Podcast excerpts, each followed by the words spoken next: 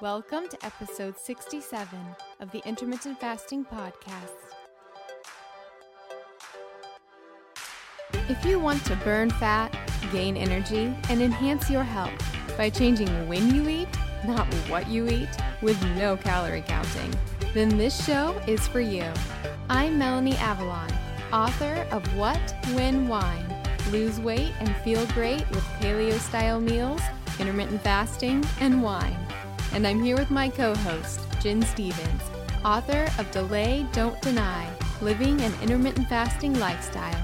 For more on us, check out ifpodcast.com, melanieavalon.com, and jenstevens.com.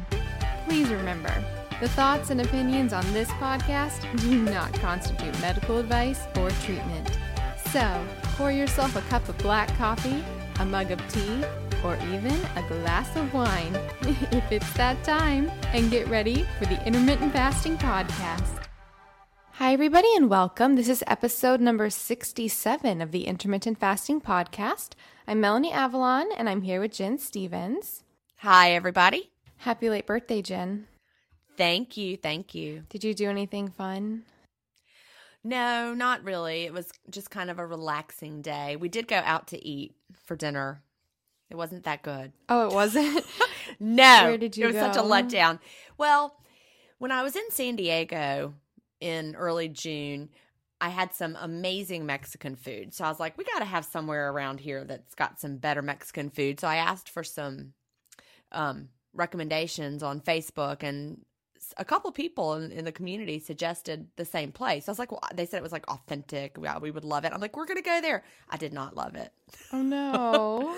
Maybe San Diego ruined me forever. Did they sing you happy birthday at least?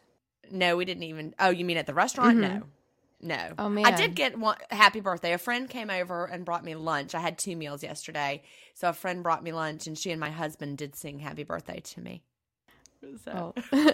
I was just thinking, it's the Intermittent Fasting Podcast when we point out you had two meals yesterday. I did. I had two meals yesterday. It's true. And, that the lunch was good, but then I was also wanting a good dinner. And then I was just so disappointed when it wasn't. Then I came home and I had baked my own cake. Okay. Because I don't like grocery store cake. I would bake my own cake. It would be like crazy. Gluten-free. I baked, well, mine was not gluten-free. It's a pound cake I've made before. It's a cream cheese pound cake, and I put blueberries in it.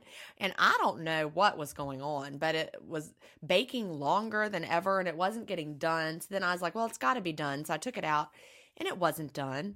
When we let it cool and we tried to eat it, it wasn't done. So I'm like, okay, a bad meal and bad cake? What's happening? Oh, no. Yeah. Who knows? I wonder if humidity can affect the bake of a cake. I don't know. It's, humid here, so who knows? But it was not a food win on the birthday. So I have a year till I'll turn 50. So my 50th birthday, I'm going to already be thinking about the food. It'll be the big one. Yes, the big 50. We're going to make more of an effort for the food to be good on that day. Okay, well, we've got a year, so. We have a year, exactly. Yeah. So have you been doing anything new in your life? I'm good. I have a request for opinions from listeners, if I may ask. Oh, please do. I can't wait to hear. So I got back some blood tests, and I have really high mercury levels, and I kind of suspected that. I'd always eaten, because I eat a lot of fish. Like, I love fish. But I'd always eaten really low mercury fish. I would only eat tilapia and cod and salmon, basically. And then I moved back to LA, and I was like, oh, what? It can't really, it's probably not that big of a deal. So I started eating like sea bass and tuna and just all the things. And I think that was a really bad idea, especially I was listening to a podcast yesterday about mercury poisoning, and the amount of mercury levels compared, like low mercury fish versus high mercury fish, it can be like thousands of times difference. Wow. So even like having one serving is a big difference, and I kind of went crazy. So I've been researching all the mercury chelation protocols, and honestly, it's the most complicated health thing I think I've ever researched in my life, even with the podcast and with everything we research. Yeah. Because it's so complicated. Like, you take these chelation agents and they basically pull the mercury out of your system, but then they're in your system. And the chelation agents like dissolve with certain half-life. So if you don't keep taking them, then they're just in your system and you just make things worse. So if any listeners have successfully implemented a mercury chelation protocol and would like to send me information, I will accept it. So your doctor did the blood work, right? Yes, and I know she's going to discuss the protocol as well, but I don't know. I've been just researching, and apparently there are a lot of protocols you can do on your own, especially with ordering like ALA. But the ALA, which is an antioxidant, but apparently if you do that protocol, you have to take it every 3 hours. Like, you have to wake up in the middle of the night and take it, because if you don't, you know that the half-life I just mentioned, basically it'll grab all the mercury, and then the ALA dissolves, but then the mercury's still there, and you just... It's like cycling more. Yeah. Right? And it just gets redistributed other places. And apparently mercury can attach to the brain. And you know how I've been having like brain fog a little bit and stuff, so... Well, that would explain that. Very interesting. So, yes. So, if any listeners have successfully implemented a mercury chelation protocol... I will accept all the information you'd love to hit me with, because there's so many different opinions too. Some people are like, oh, you should go hard and do like the intravenous, these certain compounds, but then other people are like, no, that will kill you. Well, it will be interesting to see what your doctor says. So. Yeah, I am curious. Yeah, she may have something in mind already. Yeah, I did message her and she said we could discuss it. I'm just impatient. And I want to start now. So I ordered the ALA. We'll see. We'll see. You know, I'm in my 49-year-old wisdom, I'm going to say, wait and see what the doctor says. I know, but I think my ALA is coming like today. So all right. We'll see. I just want it out. I told my dad, and he was like, maybe you can just drink a lot of water and wash it out. I was like, Dad. Thanks, Dad. No. Bless him. No. Sorry, Dad, that's not how it works. It's not how it goes down. So, yeah, that's life. Okay. All right. Well, shall we jump into everything for today? Yes, let's get started. All right. So, to start things off, we actually have two questions, and they are continued from episode 66. So we'll just jump right in. So, our first email comes from Kim, and she says, I have one more question. Maybe you talked about this in your very first podcast, which for some reason is missing in the Podcast Republic app that I use. Side note for listeners. Yeah, we took down the first episode due to some technical difficulties with the quality, but we're going to recap basically a little bit of it here now. So she says, how did you both meet and decide on doing the podcast? You are of different generations and have different opinions on some of the IF details, so I find your interaction to be interesting. Oh, and then she gives us a little feedback as well. She says, this isn't a question. I just wanted to share my experience on how to open the eating window. I find it so important to have my first meal be a combo of protein and vegetables. I think my body is very sensitive after a 16 to 20-hour fast. Early on, I remember I started with a restaurant meal of sweet and sour batter fried shrimp, and this gave me a headache for the rest of the afternoon. I love the way IF feels. It takes the focus off of food. I don't obsess about what my next snack is as much as before, and I really appreciate the taste of food more than before. Thank you again, Kim. So our second email comes from Catherine. It's also continued from episode 66. Catherine was actually the one who asked us about her bra size filling out with intermittent fasting. And so her second question was, she says, how do Jen and Melanie know each other? I missed the very first episode, and I'm curious how you guys got teamed up on this endeavor. You are a great pair, and I love listening. Thanks. Would you like to tell the story, Jen? Sure. It's actually a really great story. I want to hear it from your perspective, because I feel like I always tell it first. You told it last time. Yeah. Well, this is like my... This is one of those stories that shows that the universe works when you're ready for it too, you know.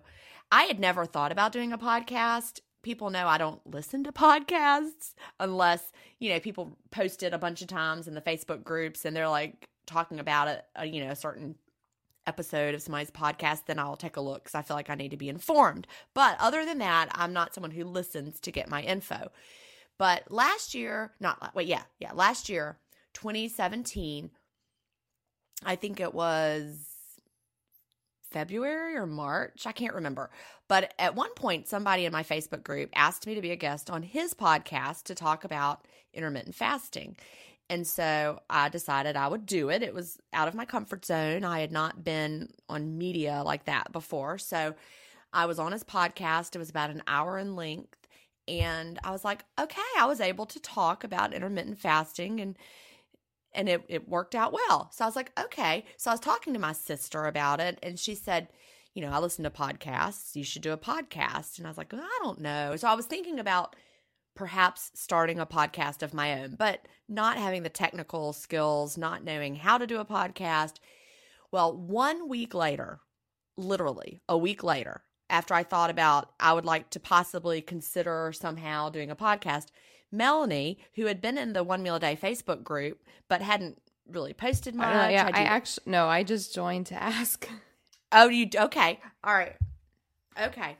Okay. So Melanie joined the group. I'd not had any interaction with her, but she posted and she said, "Hi, I'm interested in starting a podcast. Is there anyone that would like to co-host? I'm an author," and you know, she talked about her What, When, Wine book. And so I was like, this is exciting. So I immediately closed down that thread because I didn't want like a million people jumping on it and saying, I want to co-host a podcast with you too. Oh, wait. And is that why you cut it down? Yeah. Oh, yeah. Oh, that's why. Oh. Because, you know, this was a big group. We had thousands of members, not as many as we have now, but. Yeah, because when I posted that, people freaked out. They were like, oh yeah, and I think someone was rude, weren't they? Wasn't somebody? I forgot about that. Yeah, wasn't somebody like, "How dare you post on this group" or something? A lot of people did. Okay, I didn't even mention the name of my book because I didn't want it to look like I was coming in and being like, "Buy my book." So I just came in and I was like, I wrote, or no, because this is when. Oh, the book wasn't out yet. So I was like, I have a book coming out. I'd like to start a podcast. And so many people were like, I can't believe you would post about your book in Jen's group. And I was like, oh, okay, wrong place. I had forgotten that part. I had forgotten that. I just remembered that my post disappeared, and then you kicked me out of the group too. And I was like, oh my gosh. But I also sent you a message right away. So yes, this is true. You know, it wasn't like a kick out of the group, like get away from. I didn't kick you out and block you. No, it was just and I also think now that you remember, now that you mentioned it, I think someone had reported the post. You know how people report posts. And I think and I saw everybody. Yeah, now it's coming back to me. I think that people were like upset.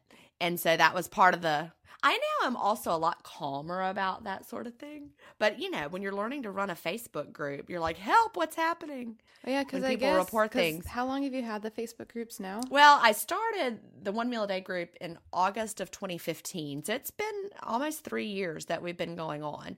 But, of course, the more people get in the groups, the more we have issues and people reporting posts and people arguing. And that's just the nature of large groups of people these days in the internet age. Anyway, back to the story. We connected on Messenger after this whole whatever was happening in the Facebook group. But we connected on Messenger and we talked about it. And I was like, well, this really seems like a sign from the universe. And I remember initially, Melanie, you were thinking about starting one geared towards women, intermittent fasting towards women. Do you remember that?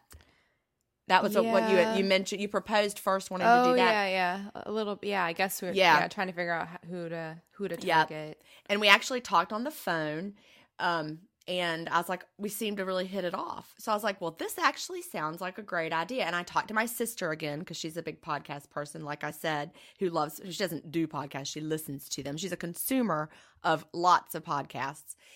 And I was like, well, I asked her, you don't know this part, Melanie, but I asked my sister if she wanted to co-host.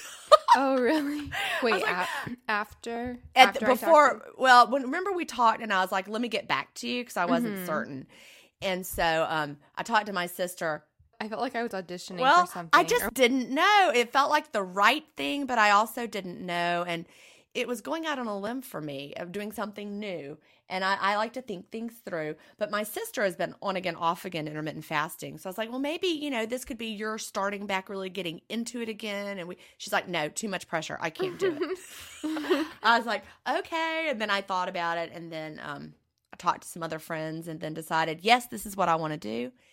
And we got started and have not looked back, and it's been a wonderful partnership. So that's my side of the story. That's great. Well, unlike Jen, I've actually been listening to podcasts since people didn't even know what podcasts were.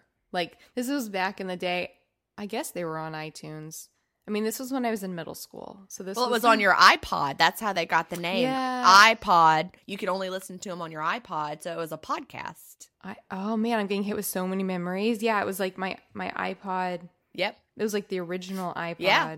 Yeah. And I would I listened to WDW Today about Disney World, and I listened to every single episode, like every single day. This was forever ago. Yeah. Man.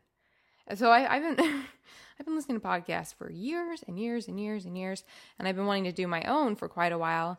And I really wanted to do it. So I was working on the book with my agent and publisher and everything, and I told them I was going to start a podcast. So then I was like, well, now I got to do it. Yeah. Got to do it now.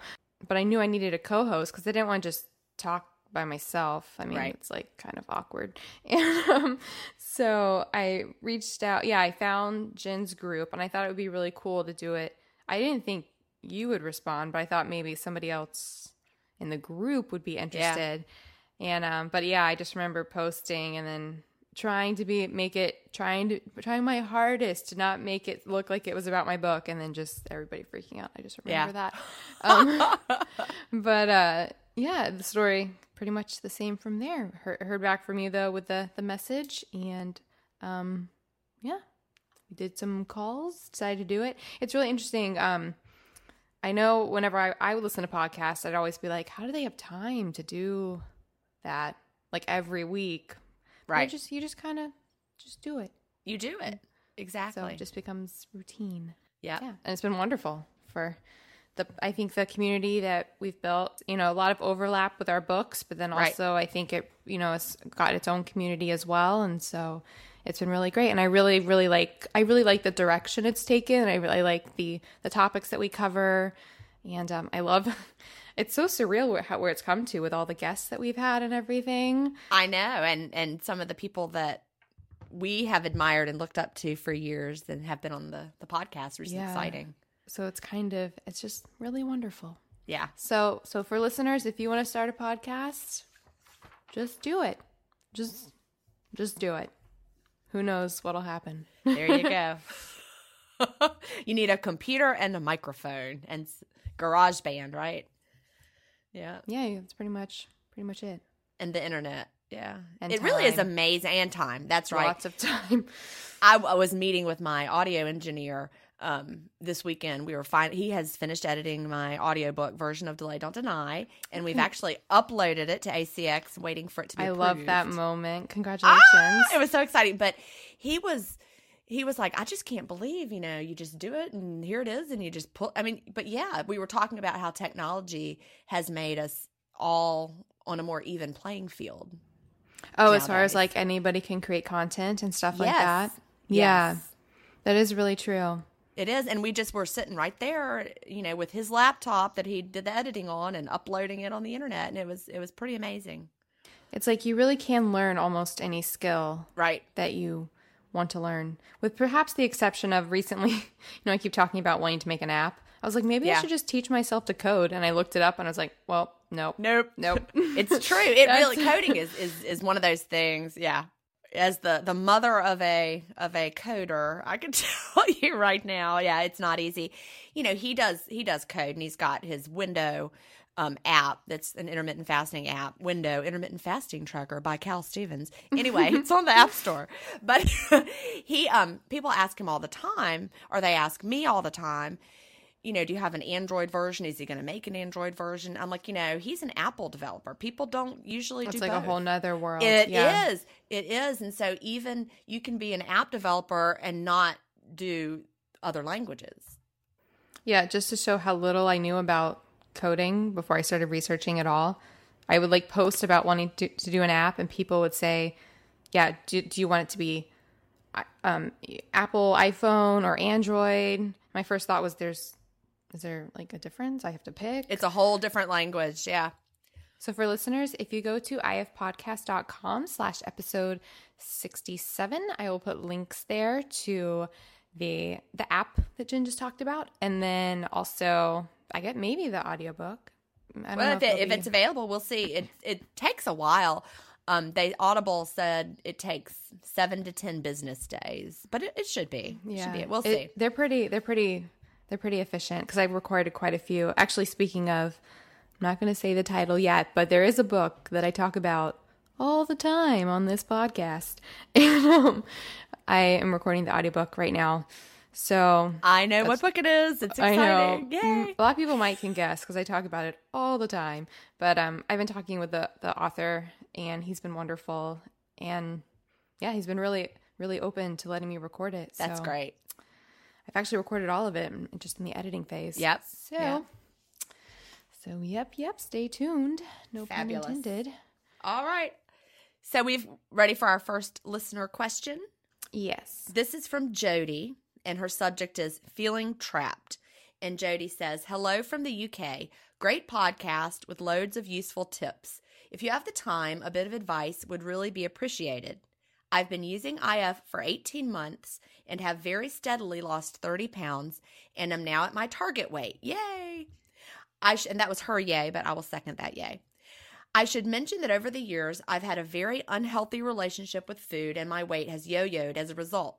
IF seemed to me like it would be a good way to start my weight loss, as I was generally hungrier in the afternoons and missing breakfast and lunch was never an issue. My problem is now that I've got into terrible habits and eat the same foods every day apart from my evening meal where I eat with my family. I feel very trapped in this cycle and am worried that if I change my habits, my weight will gradually increase. IF really works for me apart from this one problem. Sorry about the ramble, but I would be very grateful for any advice. Thank you. Keep up the good work, Jody. All right, Jody. Well, thank you so much for your question. And I thought this was a really unique email. I just really like this question. I thought it was something really great to address. But before we do, so Jen, does it sound like Jody is having lunch and dinner? Because she says that she says it wasn't hard to miss breakfast and lunch, but she says she's eating the same foods, but she eats her evening meal with her family. So do you think she's having her evening meal? I interpreted it as she does a similar kind of one meal a day approach as I do, where I'll have a snack to open my window and then eat with my family, especially since she mentioned she skips breakfast and lunch. Okay, so you think she's like having a snack and then a meal? Those snacks are what are the exact same foods? That's how I interpreted it. Okay, so I have so many different thoughts here. Jody, I completely know where you're coming from as far as feeling like you can only eat certain foods and having fear about eating other foods. For me personally, historically, that I did have that from the same mindset as you, especially when I was losing weight, because you find certain foods that work and make you lose weight. And then you think, oh, if I change things, I'll gain weight. That's like your automatic thought. Speaking to that, I find that doing something consistently for a long time is what creates change. So just experimenting here and there, it's not going to completely derail you. I highly, highly doubt that. I think you'll be completely fine if you try different foods. And even from my own personal experience, for example, I used to be super low carb. This was a while ago, like a few years ago. And I was convinced that that was what was maintaining my weight loss.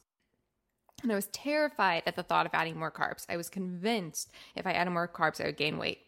Ironically, I added more carbs finally, and I actually lost more weight from it. So really, we just don't know. We just don't know.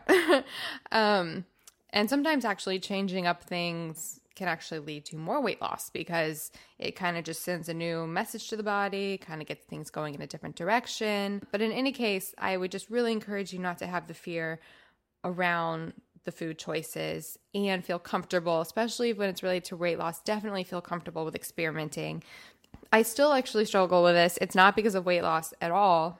Now it's because I just have IBS and digestive issues, so I get really, really nervous about trying new foods because I'm convinced that they're going to create bloating or create digestive distress. So it's not the same thing, but in a way, it's sort of the same thing because I'm in this safe world and I have these safe foods, and it can be really scary to go beyond that.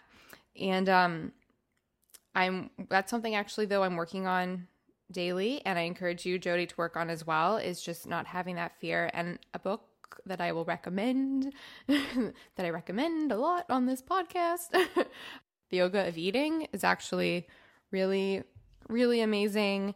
I've been rereading it recently actually, and it's all about intuitive eating, but from a really, really well written perspective. And it's not about what foods are right or wrong. It's just really about trusting your body, and that if we just listen to our body's signals, our body knows what it needs at any given time. And if we just really listen to that, that is the healthiest choice that we can really go.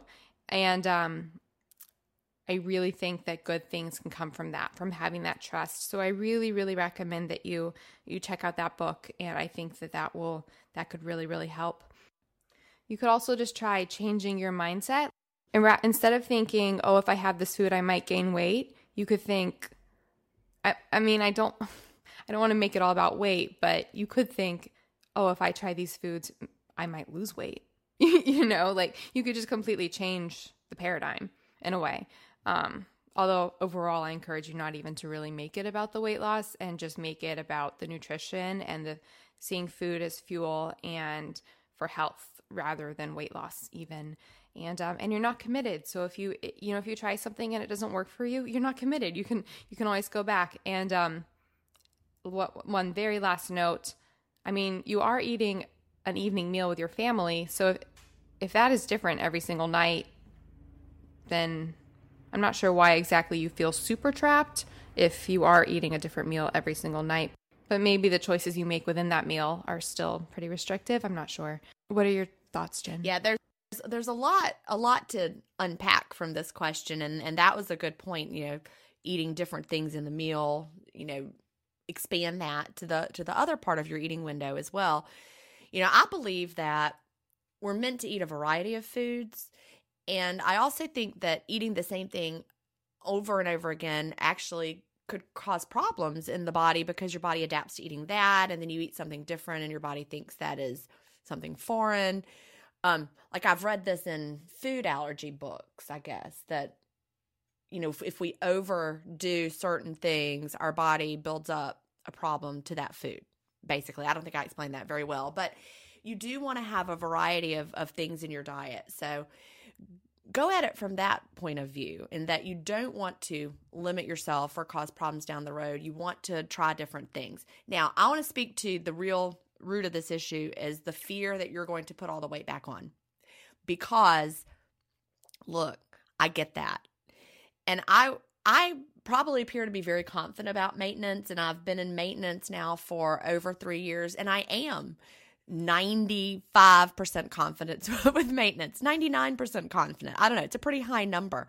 But every now and then that old diet thinking will pop up in my head, and I'm like, oh my gosh, do I have a little bit more fluff right here than I did last week? I'll measure my waist or whatever. Most of the time, I don't have those thoughts anymore. The longer I go in maintenance, the more confident I get. But sometimes I still get that same feeling of, gosh, is this too good to be true? And it's all going to pile back on. So far, hasn't happened. Maintenance gets easier over time. I have those thoughts less and less, but I do understand where you're coming from, because, someone like me, and probably you, if we've had, like you said, an unhealthy relationship with food and weight, and we've yo-yoed like mine did for decades, we have been at maintenance before only to see it slip away. I remember the last time I lost weight before intermittent fasting, I lost weight and got down to, but it was right when I turned 40, as a matter of fact. I had done some unhealthy weight things along the way and gotten to a lower weight, and then immediately yo-yoed back up, and then ended up at my highest weight ever of 210. But that yo-yo is something we've experienced so many times that we feel like, well, is this intermittent fasting too good to be true? Could this really be the end of the yo-yo? And Jody, for me, I'm sorry, I'm choking up. Jody, for me, it has been the end of the yo-yo. And I think that over time, you'll get more and more confident like I have. Now, like I said, that doesn't mean that every now and then that little voice might not pop back up here and there, because, I mean, we've got decades to undo. So expand what you're eating. Try to have that confidence that it's going to work for you, and, you know, let us know. Yeah, I will say one more thing as well. And this is completely my opinion and my perspective, so you don't have to listen to me at all.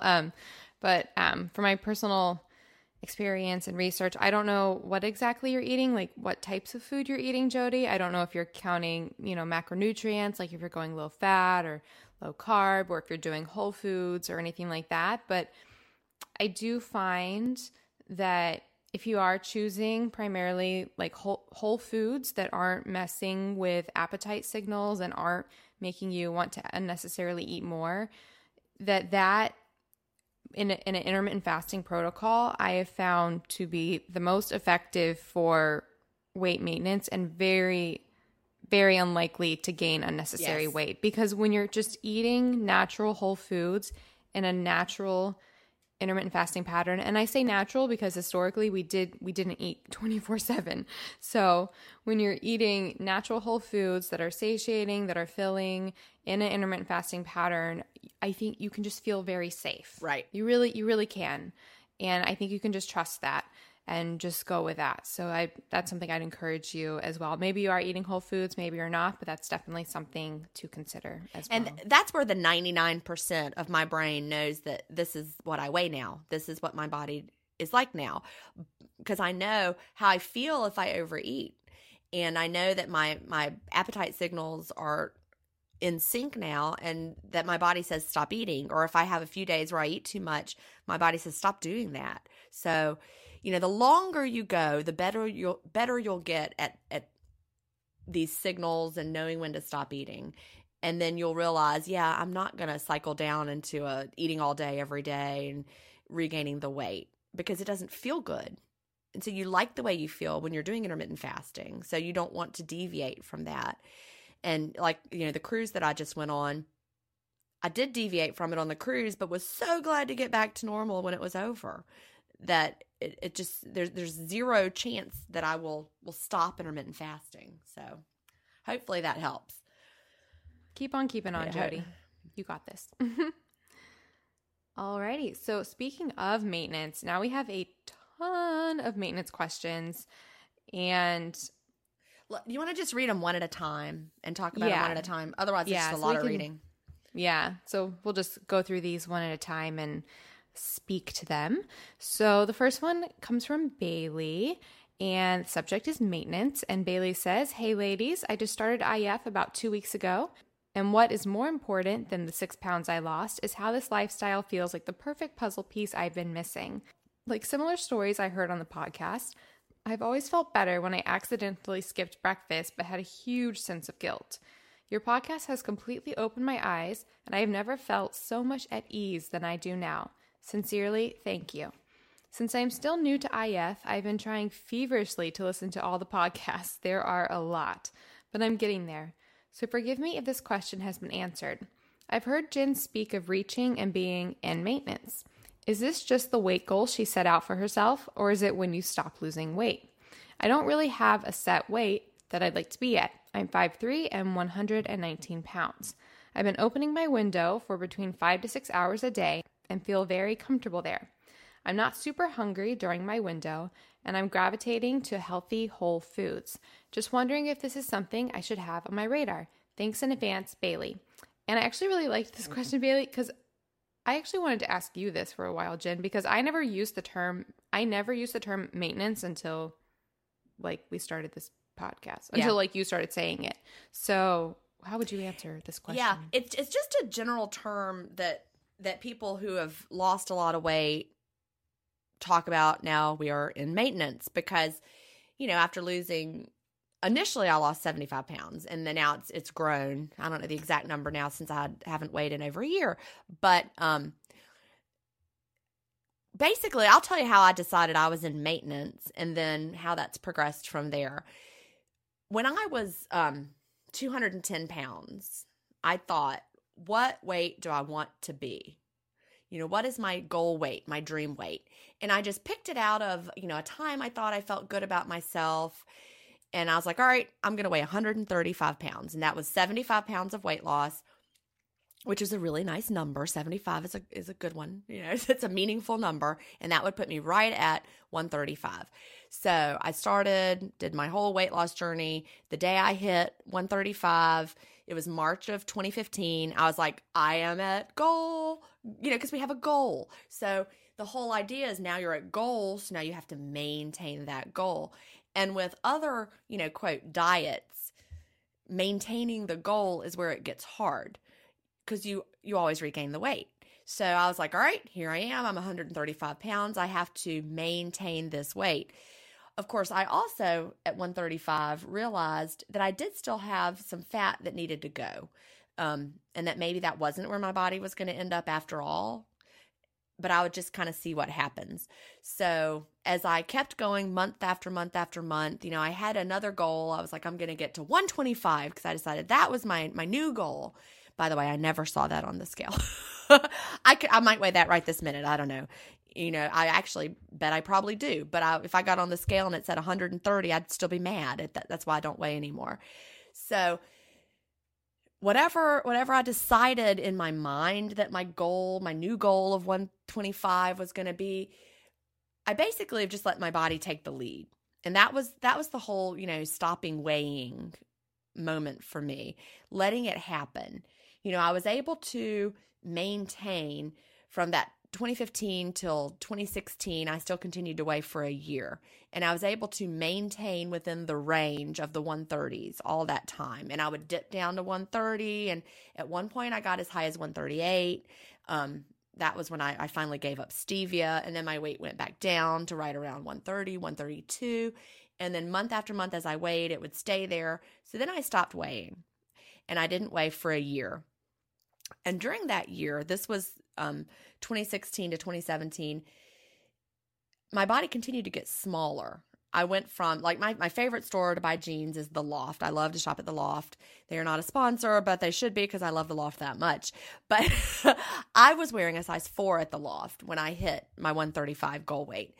And over the time, from 2016 to 2017, you know, suddenly I was needing to wear a size 2 at The Loft. And so I was wearing a size 2 in the jeans. And then, you know, a few months later, I was needing to buy a size 0 in the Loft jeans. So I was wearing a size 0 at The Loft. And my jeans were smaller because when I held them up next to my size 4s, there clearly was a difference. So that's when I thought, gosh, I've gone down 2 jean sizes. I've probably lost 10 pounds during this period of time because, you know, 10 pounds, 2 sizes. That was when I got on the scale and found out the last time I had weighed, it was 132. And then I got on the scale and it was 130. And I'm like, that was the day I threw away the scale for good. And I haven't weighed since then. So since that time, which was June of 2017, I haven't gotten smaller to the point that my size 0 jeans from The Loft don't fit. Although, you know, I do find some things that were a little looser or now don't fit anymore. I've gotten, you know, my body is still tightening up. I'm losing cellulite. But I'm not trying to lose any more, you know, size. I don't want to be a 0 at The Loft and then having whatever. I don't want to. That's not my goal. So my body is still taking the lead, and I don't think I'm losing weight on the scale. Like I said, 2 sizes only equated to 2 pounds for me over that long period. So I'm not worried about what the scale says. Again, if I got on it right now and it said 130, I'd still be mad, which is dumb because it really doesn't matter what that number says. And, you know, intellectually, I know that, but that's why I stopped weighing. I'm just going to keep doing what I'm doing and trusting that my body is working it out because some days I'm hungrier than others and some days I'm not as hungry. And so I don't find that my body is changing quickly, and I never want to look in the mirror and think, gosh, I've lost too much weight. So I'm going to make sure that doesn't happen But I think my clothes are a good gauge of that. You know, the clothes that I was wearing last summer that fit me well last summer still fit me now. The clothes that were a little loose last summer, some of those I had to let go of. But I think that your body naturally gets to a point where it'll increase your appetite or decrease the fat burn to a point that it all works out. So I don't know, that's a long story to explain that. I think it just works out if you listen to your body's signals and pay attention and don't get to a point that you are too thin and you don't like the way you look at that point. Don't let your body get there. You know, eat more, listen to your appetite signals. Yeah, the body definitely, especially when, like I said, when we're eating, nourishing whole foods, and especially in an intermittent fasting pattern, the body definitely reaches set weight points that it determines is a set weight point for it. It adjusts hormones, it adjusts appetite, so it really likes to sit there. So maintenance, I guess, is just a general term for it's both a goal weight and a weight in a way. I mean, it's like the rest of your life, in the diet world, maintenance is, it's just you're not dieting anymore, you're just maintaining your weight. It's where you're maintaining your weight within a range. And I've always been careful to say maintenance range because people really get upset in the Facebook groups if their weight goes up like 5 pounds over what they declared to be maintenance. Right? If you declared you're going to weigh 130 and then you get on the scale and it's 135, that's upsetting to people. But you've got to know there's going to be a range where your weight fluctuates. And the fluctuations really did mess with my mind to a point. As much as I know that they're normal, I don't like seeing them either. It's that whole, you get trapped in that diet mentality. So I think that, I did weigh for the first year of quote maintenance, and then I stopped. And it was really so freeing to give that up and just go buy my clothes. Historically for me, I was always doing like yo-yo type dieting in high school and college with like crazy diets and fixated on the scale. I remember just being so fixated on the scale like every single day and feeling like nothing really worked. Like I just felt like I could never really chip into any fat to lose. And it was just so frustrating. And then when I discovered low carb, that's when I actually started losing weight. And that's when I really became fascinated in the science of fat burning. And so my journey was over quite a few years of just really studying the science of fat burning and everything. And that journey led me from low carb. Then that led me to intermittent fasting, which I never looked back. I just loved it so much. And then that led me to paleo, so eating whole foods. And so it's definitely been a journey. And ever since I really started looking at what I was eating and when I was eating, rather than counting calories, rather than fad diets, things like that, it was a consistent weight loss journey. But I will say that the body definitely can maintain certain weights, especially when you set it up right hormonally with nourishing foods and intermittent fasting pattern. So yeah.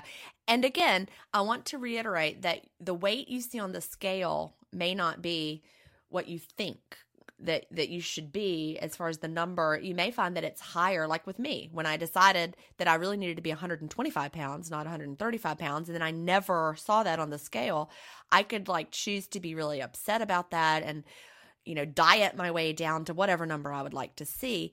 But instead, Dr. Herring talks about this in his book, Appetite Correction, and I love it. We've recommended this book before. It's in the Stuff We Like list on the Intermittent Fasting Podcast website. He talks about the idea of having a goal body instead of a goal weight, and that's really transformational thinking. And that was part of my journey to give up the scale. I have my goal body. Yeah, I still have a little cellulite. I had cellulite from the time I hit puberty. That's how women in my family are built. And I do see that getting a little better over time. As I continue with intermittent fasting, will it ever be gone? I don't know. But as far as the size of my body, it is beyond my goal body. Even though I may not be the weight that I thought it would be, I may be higher on the scale than because I have built a lot of muscle with intermittent fasting. So I think I have a nice lean physique and I'm smaller in size, but I may be a little heavier because of the muscle.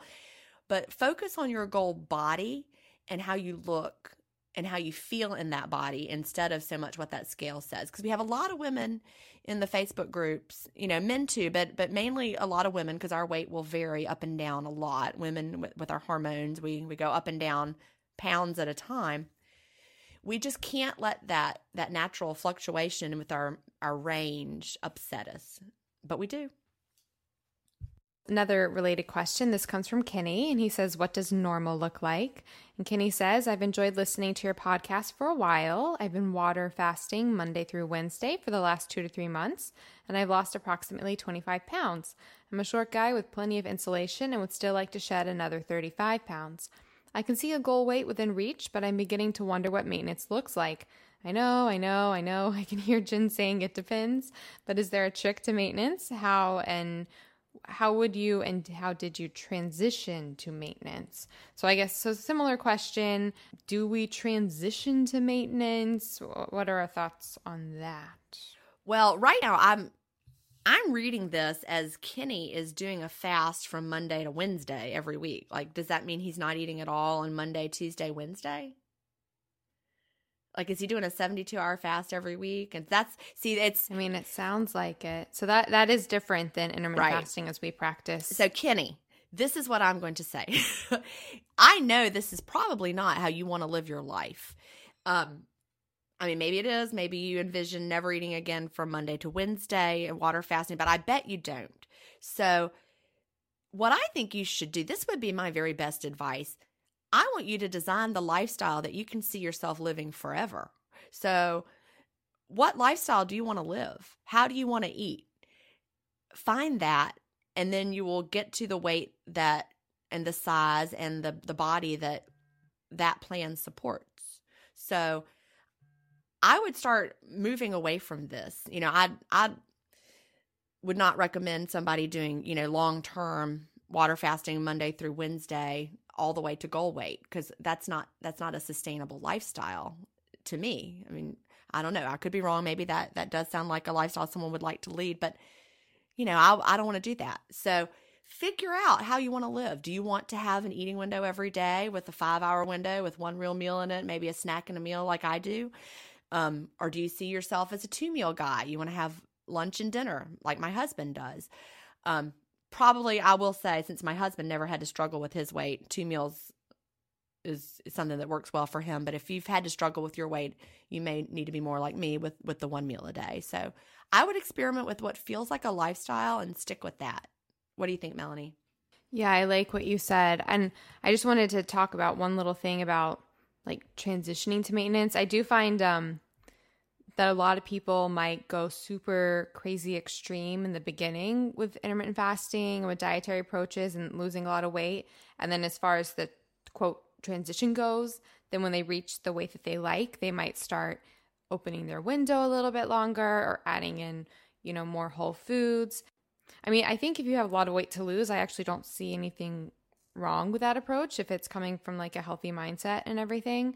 But yeah, there's just so much fixation on weight and transitioning and what to eat and what not to eat, and it's just crazy. And I think it sounds so simple, but just trusting the intermittent fasting podcast. And I really like what Jen said about finding a sustainable pattern that works for you, because that can both provide results and be sustainable, and you don't feel like you're committed to something that you're having to do to lose weight. So all right. Our next question comes from Holly, subject, how to maintain. She says, hi, ladies. I've been listening to your podcast and practicing intermittent fasting for several months, and I love both.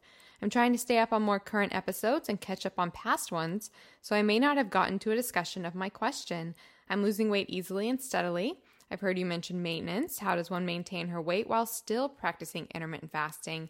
Will my body know when it's time to stop losing? Thanks so much. I enjoy our daily talks, Holly. And so we've covered a lot of this before, Holly, but basically your body should maintain a healthy weight. And we talked about this earlier. When you are at that weight, if you need to eat more, your appetite should regulate naturally. You'll probably find yourself hungrier, and just know that, you know, it's okay to eat more, and your eating window to support that, maybe lengthening your eating window to support that. But I wouldn't hardcore stress about it. Any other thoughts? I think that we talked about it pretty well with the other two questions about maintenance. Just let your body kind of transition into it, and you'll just see how it goes. Another one from Sarah. She says, I love the podcast. Listen on my long commute every day. It makes it go by fast. I've been doing IF for 4 months and love it. I'm 62 and I lost a lot of weight quickly, almost 20 pounds, and I wasn't really overweight to begin with. I want to continue, but I don't want to lose any more weight. I need to know how to do maintenance. Maybe you can address this. So I think we addressed it. Definitely follow your appetite, follow your satiety signals. If you feel like you need to, you can lengthen your window. Just, try to be intuitive and trusting of the process. And then one more question from Jennifer. Hey ladies, I've been enjoying the podcast and all the awesome info you share. I've been doing IF for 6 weeks and I'm down about 12 pounds. My question is, how do I know if my goal weight is a realistic number? So this is a little bit of a new question. Should I base this on BMI? I know body composition can play into this too. I'm very athletic, working out 5 times a week, and feel like I have quite a bit of muscle mass, so I want a realistic number for myself. Also, I know in a previous episode you spoke about the fact that your body will not lose fat or weight indefinitely, even if you continue on IF forever. So my question with that is, how do you know if your body has hit a plateau or if you're just hit your maintenance number? Thank you. So there are some new questions in here. Basically, should we be looking at BMI, and how do you know if it's a plateau or maintenance? So what are your thoughts, Jen? Well, again, I'm going to go back to the phrase that I talked about a few minutes ago, and that is goal body instead of goal weight, because, we've all seen those memes or whatever, or the photos where they'll have like 5 pounds of fat next to 5 pounds of muscle, and the fat is like huge and the muscle is lean and small. So if you are building muscle and losing fat, we call that body recomposition, and you can actually shrink in size and the scale won't change, or it could even go up. We've also seen, probably most of you have seen photos of people who have posted their weights, and they'll show themselves looking quite fluffy at one weight and then a photo of themselves looking a whole lot leaner, and it's like the same weight or even higher, and their bodies have clearly changed. So when we're looking at BMI or we're looking at the number on the scale, that is not measuring your body composition. So I feel like you need to really pay attention to how your body is changing. If you are the same exact weight day after day, week after week, month after month, but your pant size is going down, are you at a plateau? I would say not, because you're losing fat. If you're getting smaller, you're losing fat and building muscle. So many things to keep in mind. If you're working out 5 times a week and doing intermittent fasting, I would bet you're building a great deal of muscle. So if you're in the size clothing that you would like to be in for the rest of your life, and you feel like this is a good size for you, then you can say, yep, this is where I want to be. But if you're not, if you still are, 4 sizes higher than your goal body, then you keep that in mind too.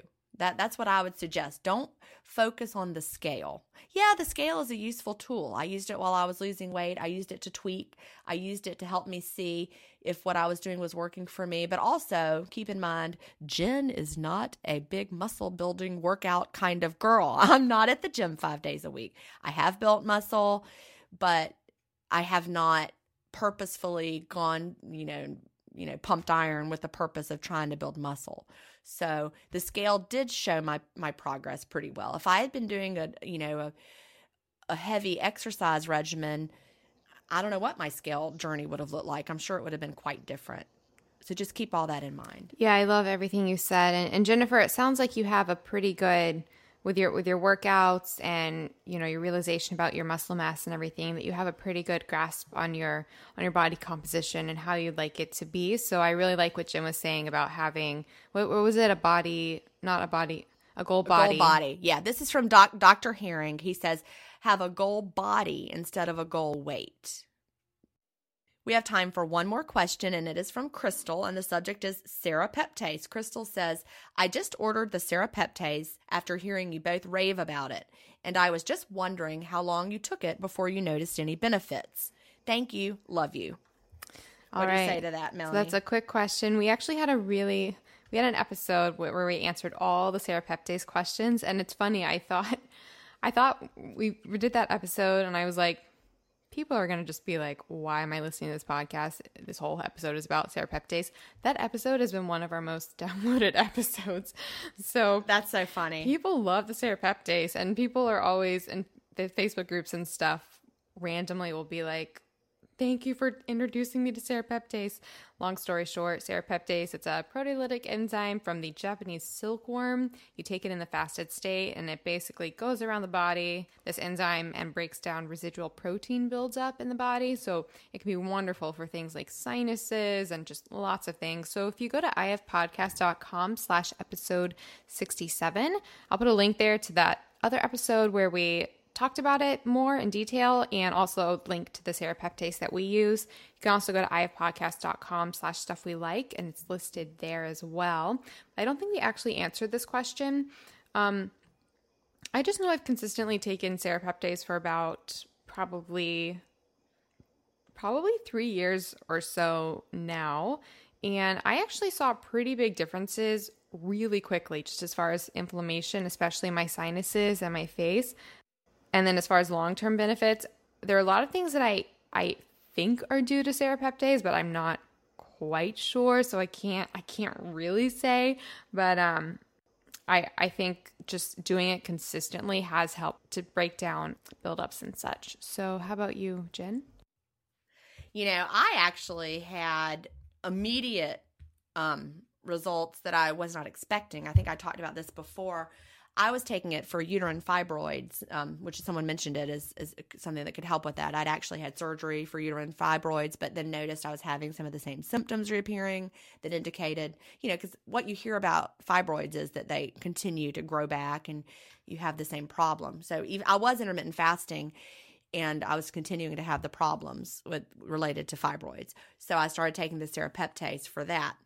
I started immediately having some sinus things going on that I was not expecting. Like I could tell it was clearing up some things in my sinuses, and I wasn't expecting it, or I didn't even really at the time know that it did that. So I started researching more, and I'm like, oh my gosh, it's doing something in my sinuses I wasn't even expecting. So yeah, that was pretty much right away. And as far as the fibroids go, those symptoms have gone away. Now, is it the Serrapeptase, or is it intermittent fasting, or a combination? I don't know. You know, it could be autophagy working down there. So I don't know what it is, but either way, I've noticed a lot of difference.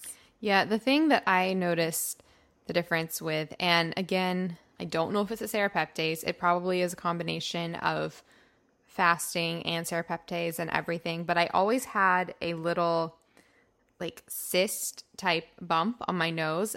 I actually even got it removed by a dermatologist. Yeah, by a dermatologist. And he was like, you know, it's going to grow back because that's the nature of it, unless they like actually extract it, I guess. Sorry to be gross. And it did grow back, but this was all before fasting and Serrapeptase and everything. But since fasting and Serrapeptase, I mean, it's now gone. And this is something that I was told would always grow back and grow bigger. Yeah. So something got rid of it. I don't know if it was the Serrapeptase or the fasting, but I do think it completely anecdotal, but I do think it might be something like that. Cause I don't know what else it would, be, but yeah, it's hard to find the cause and effect relationship to know if it was the Serrapeptase or the fasting, because we were doing both at the same time. But I do know that the Serrapeptase did something with my sinuses, because I had some symptoms. It actually caused me to feel bad at first, like negative symptoms to go with, and then before it cleared up, like it loosened stuff up, and I was like, oh my gosh, what's wrong with my head? And then it got better. Yep. So definitely check out ifpodcast.com/stuff we like, and there's a link there to the Serrapeptase that we like. All righty. Awesome. So this has been wonderful. So a few things for listeners before we go. If you'd like to submit your own questions for the podcast, there are two ways that you can do that. You can directly email questions at ifpodcast.com. You can also go to our website, ifpodcast.com, and you can submit questions there. That's where you'll also find show notes for each episode. So that's where any references, links to studies. Oh, I just want to say one thing. I just remembered when I said studies.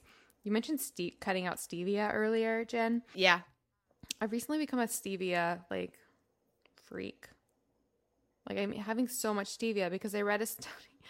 I read a study that said it would break they compared different stevia extracts, 4 different brands. They compared Now, Truvia, the special brand that you can only get on Amazon, and then one other brand. They looked at it in vitro on Lyme cells, and it would break down the biofilm of Lyme, the ones that were extracted with alcohol, so the liquid versions. And one of them, the one that you can only get on Amazon, and I actually ordered it, was super potent, and it completely broke down biofilm from Lyme. I mean, I don't have Lyme that I know of, but anything that can break down biofilm like that seemed pretty cool. So I was I'm going to start having stevia, but now I'm a stevia addict. It's a problem.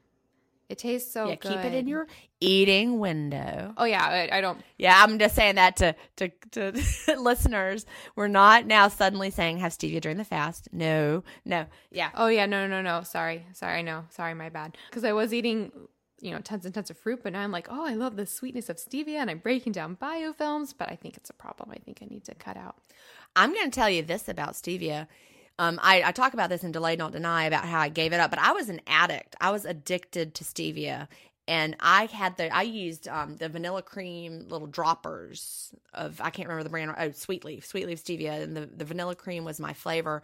I had one in my purse. I had one in my desk drawer. I had one by my coffee maker. I had one in my house. I mean, if I saw I was getting low, I ordered a refill. I mean, I was addicted to it.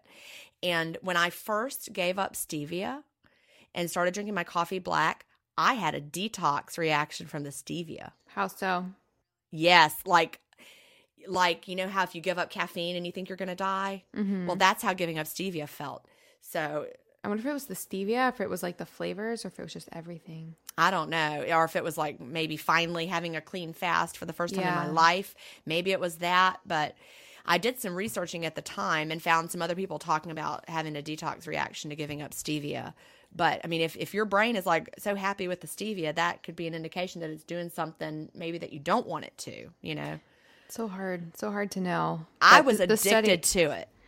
Yeah. I mean, I don't have it during the fast at all. Yeah. But, I mean, I now also don't like it anymore. I think it tastes gross. It's funny. I used to think it tasted gross, and now I really like the taste of it. It's so hard. Just hard to know. But the study is really fascinating. So if people want to read it, that's the reason I said that. If you go to ifpodcast.com/episode67, we'll put links to the studies. So I will put that stevia study and anything else we discussed.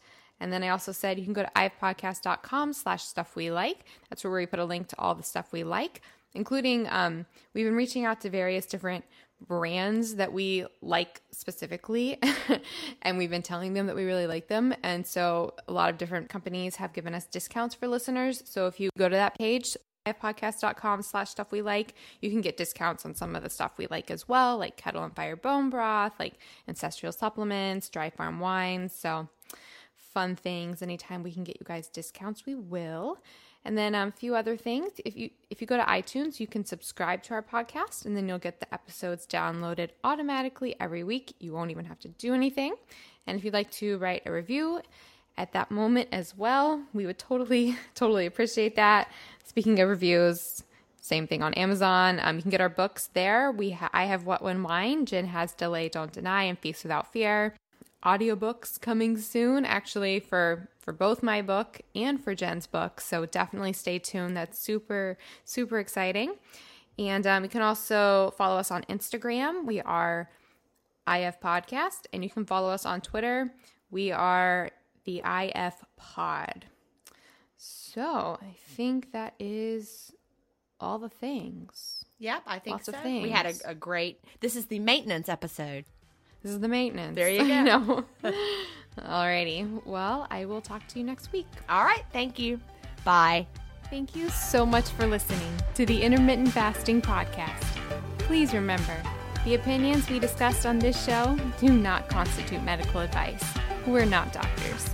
Check out ifpodcast.com for more information on us. Theme music was composed by Leland Cox. See you next week.